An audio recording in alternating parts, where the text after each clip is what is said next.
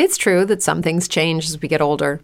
But if you're a woman over 40 and you're dealing with insomnia, brain fog, moodiness, and weight gain, you don't have to accept it as just another part of aging. And with MIDI Health, you can get help and stop pushing through it alone. The experts at MIDI understand that all these symptoms can be connected to the hormonal changes that happen around menopause, and MIDI can help you feel more like yourself again. Many healthcare providers aren't trained to treat or even recognize menopause symptoms.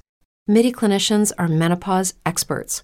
They're dedicated to providing safe, effective, FDA approved solutions for dozens of hormonal symptoms, not just hot flashes. Most importantly, they're covered by insurance. 91% of MIDI patients get relief from symptoms within just two months. You deserve to feel great. Book your virtual visit today at joinmidi.com. That's joinmidi.com.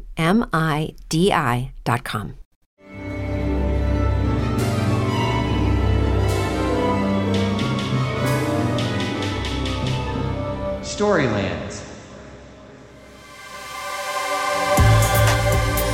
Magia, occulto, esoterismo. Quante volte vi sarà capitato di imbattervi in parole come queste? E quante volte hanno stuzzicato la vostra fantasia? Le tradizioni esoteriche e le pratiche ad esse collegate suscitano da sempre l'interesse di milioni di persone nel mondo, tra chi manifesta apertamente di aver scelto un percorso di conoscenza approfondito della materia e chi invece preferisce restare sulla soglia di un universo misterioso e apparentemente in contraddizione con i pilastri della scienza.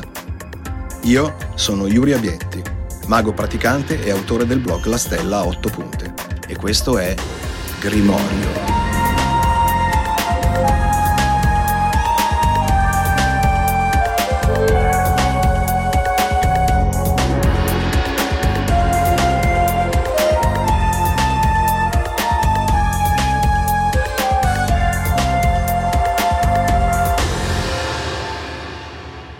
Oggi siamo abituati a pensare che scienza e magia siano due discipline opposte e mutualmente esclusive, che la scienza sia l'indagine reale della natura e la magia sia frutto di superstizione e di irrazionalità.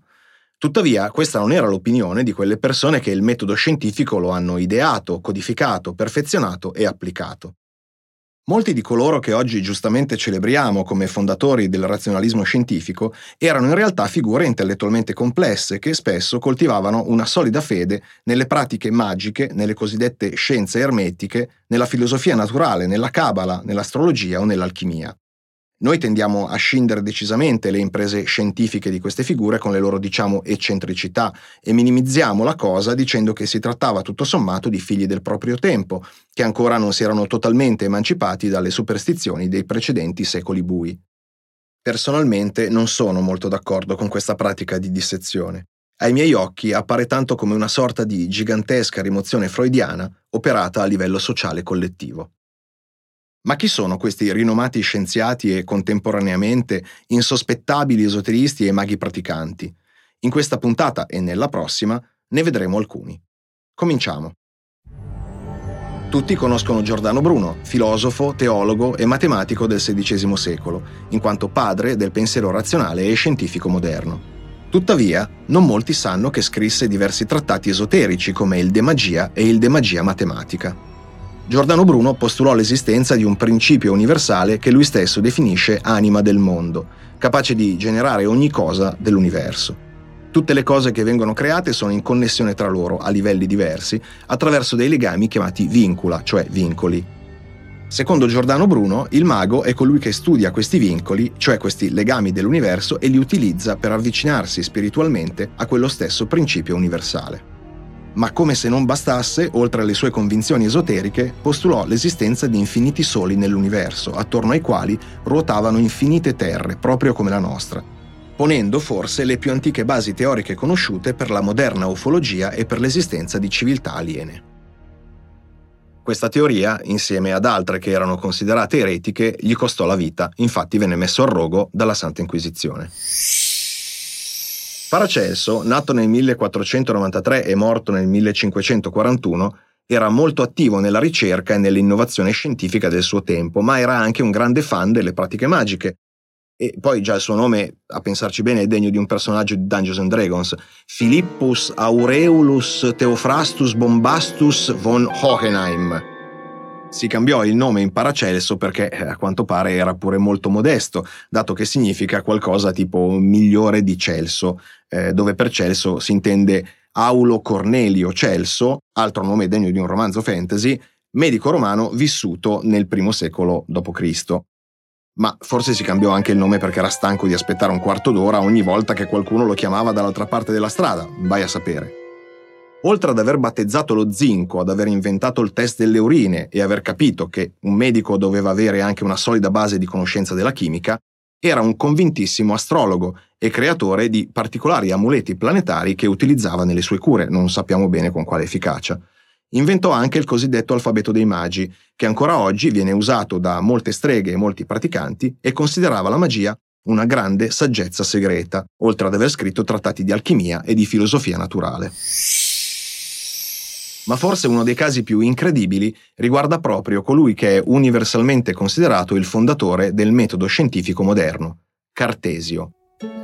René Descartes, vissuto nella prima metà del Seicento, si trovò al centro di una grande rivoluzione, quella copernicana e galileiana, che si opponeva al sistema aristotelico-tolemaico geocentrico, considerato corretto e indiscutibile da secoli e secoli. Come è stato possibile, si chiese, credere per così tanto tempo a qualcosa che si è poi rivelato errato? E soprattutto, come possiamo trovare un metodo per indagare la realtà che non permetta di ricadere nello stesso errore in futuro? La risposta, come sappiamo, è l'indagine scettica della natura, l'osservazione empirica, la sperimentazione, insomma le basi fondanti del metodo scientifico. E nessuno mette in dubbio che questo cambio di paradigma abbia funzionato alla grande. Ha dato una spinta unica nella storia della civiltà umana all'esplorazione della natura e di tutte le scienze. Tuttavia, ciò che viene raramente raccontato è come Cartesio giunse a questa meravigliosa e rivoluzionaria risposta. Come racconta Adrien Baillet nella sua biografia dello scienziato, infatti, tale metodo non venne trovato grazie all'applicazione del pensiero deduttivo, logico e razionale, bensì tramite tre sogni mistici fatti da Cartesio la notte tra il 10 e l'11 novembre del 1619. Delle visioni in cui è stato visitato da fantasmi, strane luci lampeggianti, vortici e curiose entità. Baillet trae questi dati da un'opera di Cartesio purtroppo andata perduta, la Olimpica, e racconta come nei giorni precedenti a questo evento fatale il filosofo scrisse che si trovava in uno stato di sempre maggiore entusiasmo, non nel senso moderno della parola ma in quello classico, cioè un termine greco che significa più o meno avere l'essenza di un Dio dentro di sé, una sorta di comunione con il divino, la sensazione di essere posseduto da un'energia superiore. Questo spirito lo preavvisa dell'arrivo di questi sogni e Cartesio afferma chiaramente che l'intelligenza umana non ha avuto alcuna parte in questo processo. Una frase alquanto inquietante e straordinaria, soprattutto se viene, lo ripetiamo, dal fondatore del razionalismo e del metodo scientifico moderno. Fondatore che in quel periodo stava leggendo i libri di filosofia di Raymond Lull e i trattati esoterici di Cornelio Agrippa, letture apparentemente curiose per chi promuove l'analisi scettica e razionale del mondo naturale. Non aiuta poi il fatto che Cartesio scrisse nelle sue memorie come contemporaneamente stesse cercando di entrare in contatto con esponenti dei Rosa Croce, precisamente allo scopo di cercare aiuto nella risoluzione del suo grande dilemma scientifico. Stava forse cercando qualcuno che potesse insegnargli come contattare le intelligenze superiori tramite rituali e cerimonie ermetiche? Forse le sue famose tre visioni sono state il frutto di un'operazione magica condotta nei giorni precedenti? Ma passiamo al famoso scienziato e astronomo Galileo Galilei, nato nel 1564 e morto nel 1642. Galileo è un classico esempio di figura portata a simbolo e patrono del pensiero razionale grazie alla sua famosa ribellione al sistema geocentrico tolemaico e al tentativo di dimostrare il modello eliocentrico, subendo un famoso processo e affermando la famosa frase eppur si muove, che molto probabilmente in realtà non ha mai detto. Tuttavia, ciò che spesso viene dimenticato dai suoi estimatori è che Galileo era anche convinto della validità dell'astrologia come sistema divinatorio. Per molti clienti altolocati e ricchi, infatti, si occupava di comporre quadri astrali, temi natali e oroscopi personalizzati. Certo, si potrebbe pensare che facesse finta di credere a tali sciocchezze, solo per raggranellare qualche moneta in più e sopravvivere, magari scuotendo la sua saggia testa di razionalista puro. Se non che questa visione si scontra con il fatto che Galileo insegnasse astrologia agli studenti di medicina dell'Università di Padova, poiché era convinto che le influenze astrali e i segni zodiacali fossero fondamentali e utili per la cura del corpo e della mente delle persone. E d'altronde non c'è molto da stupirsi, poiché non era certo l'unico a mantenere una fede incrollabile nell'antica arte della predizione del futuro e del carattere degli uomini tramite l'osservazione delle stelle. Anche Johannes Kepler, meglio conosciuto nel nostro paese con il nome italianizzato di Keplero, conduceva studi sull'astrologia, sebbene in termini molto meno convinti e più critici. L'idea che astronomia e astrologia dovessero essere assolutamente separate, poiché la prima era una scienza dotata di dignità e la seconda una credenza superstiziosa, resto vestigiale di ere precedenti basate sull'ignoranza e la fede, è in realtà piuttosto moderna. Molti scienziati non vedevano necessariamente una contraddizione nello studiare le proprietà fisiche e materiali del moto degli astri e nell'attribuire a tali proprietà significati utilizzabili a livello divinatorio. La stessa cosa si potrebbe dire della magia. La divisione tra magia vera, quella cerimoniale o stregonesca con rituali, cerimonie e incantesimi, e la magia da palcoscenico, cioè i trucchi di illusionismo o mentalismo dei prestigiatori e degli imbonitori da fiera, è una necessità molto recente.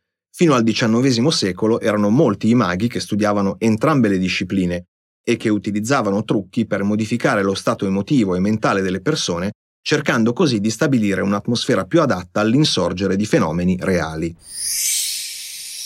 Oltre a Galileo e Keplero, non possiamo dimenticarci del danese Tycho Brahe, altro astronomo molto importante del XVI secolo, che con i suoi studi e con il suo modello teorico dell'universo ha aiutato moltissimo lo sviluppo della scienza astronomica e ha identificato più di mille stelle. Brahe è un personaggio che sembra quasi uscito da un fumetto o da un film di supereroi. Una sorta di super cattivo della Marvel, con tanto di isola magica privata, l'attuale Van, ricchissimo e con la fama da stregone. Le leggende sul suo conto si sprecano, tanto che a volte sembra difficile distinguerle dai fatti reali della sua vita. Costruì diverse stazioni di osservazione astronomica sull'isola e aveva alle sue dipendenze moltissimi aiutanti, si dice inoltre che utilizzasse degli automi, insomma una sorta di robot antelitteram, per convincere gli abitanti del luogo che avesse autentici poteri sovrannaturali. Nobile di origine, perse parte del suo naso in un duello notturno con un rivale e portò per il resto della sua vita un naso finto fatto di oro e argento. Era famoso per organizzare feste degne di un moderno rave party con ampio consumo di alcolici e aveva persino un alce addomesticato con cui faceva il suo ingresso trionfale. Insomma, un empio incrocio tra Andy Warhol, Salvador Dalì e Flavio Briatore.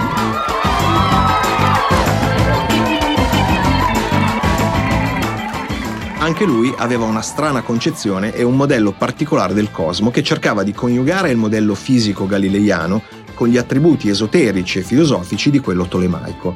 E la sua fede nella magia non era solo una finzione per impressionare i contadini dei villaggi danesi, si impegnò in diverse conferenze per criticare chiunque non credesse nell'astrologia o ne parlasse in tono scettico ed era un convinto alchimista.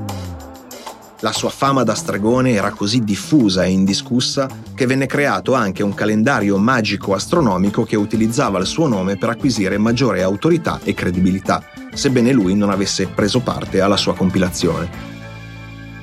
Brahe non era l'unico scienziato convinto della validità delle ricerche alchemiche. Un secolo dopo, persino Isaac Newton, un personaggio la cui importanza nell'evoluzione del pensiero scientifico è universalmente riconosciuta, era un convintissimo assertore della cosiddetta grande opera, del tutto certo che proprio l'alchimia avrebbe costituito il futuro della scienza e della chimica. Newton viene chiamato uno dei primi scienziati, ma anche l'ultimo dei maghi, e non c'è dubbio che si sia guadagnato entrambi gli epiteti. Anzi, secondo alcuni biografi, gli altri lavori per cui poi divenne particolarmente famoso, come la formulazione della legge di gravità o il calcolo, venivano considerati dal filosofo naturale come progetti minori, attività in cui si impegnava per distrarsi e staccare la mente dalle sue ossessive ricerche e sperimentazioni alchemiche. Nel 1696 venne incaricato di lavorare alla Zecca Reale, l'istituzione del Regno Unito che si occupa di battere moneta. E quattro anni più tardi divenne master di tale istituzione. Provate un po' a immaginare, c'è stata un'epoca in cui la creazione della moneta inglese, una delle più importanti al mondo, era affidata a un alchimista. E non era certo da solo, uno dei più importanti scienziati dell'epoca, Robert Boyle, considerato padre della moderna chimica, era un alchimista che si batté perché tale scienza venisse nuovamente resa legale sul territorio britannico, poiché era stata bandita dal regno dai tempi di Enrico IV.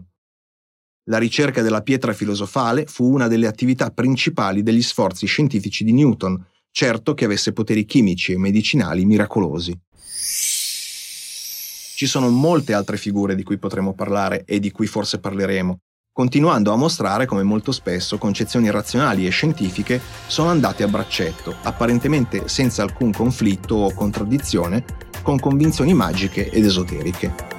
Per ora mi limito a dire che forse sarebbe il caso di integrare tali nozioni e vedere queste figure come importanti su ogni fronte e provare a porgere orecchio anche alle affermazioni che stridono alla luce del paradigma moderno chissà che forse si possa trovare qualcosa di più interessante e prezioso di quanto non sospettiamo. Con questo vi saluto e vi ringrazio per l'ascolto. Iscrivetevi al podcast e non mancate di fare un giro sul mio blog La Stella 8 Punte, nonché sul nuovo canale Twitch di Tiasos. Io vi do appuntamento alla prossima puntata e che la benedizione degli dei sia con voi.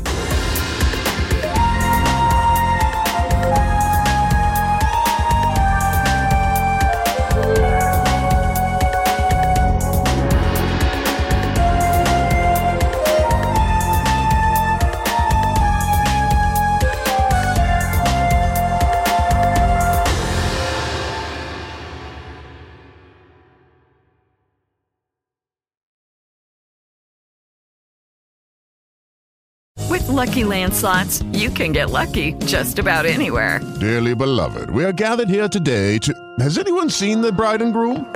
Sorry, sorry, we're here. We were getting lucky in the limo and we lost track of time. No, Lucky Land Casino, with cash prizes that add up quicker than a guest registry. In that case, I pronounce you lucky.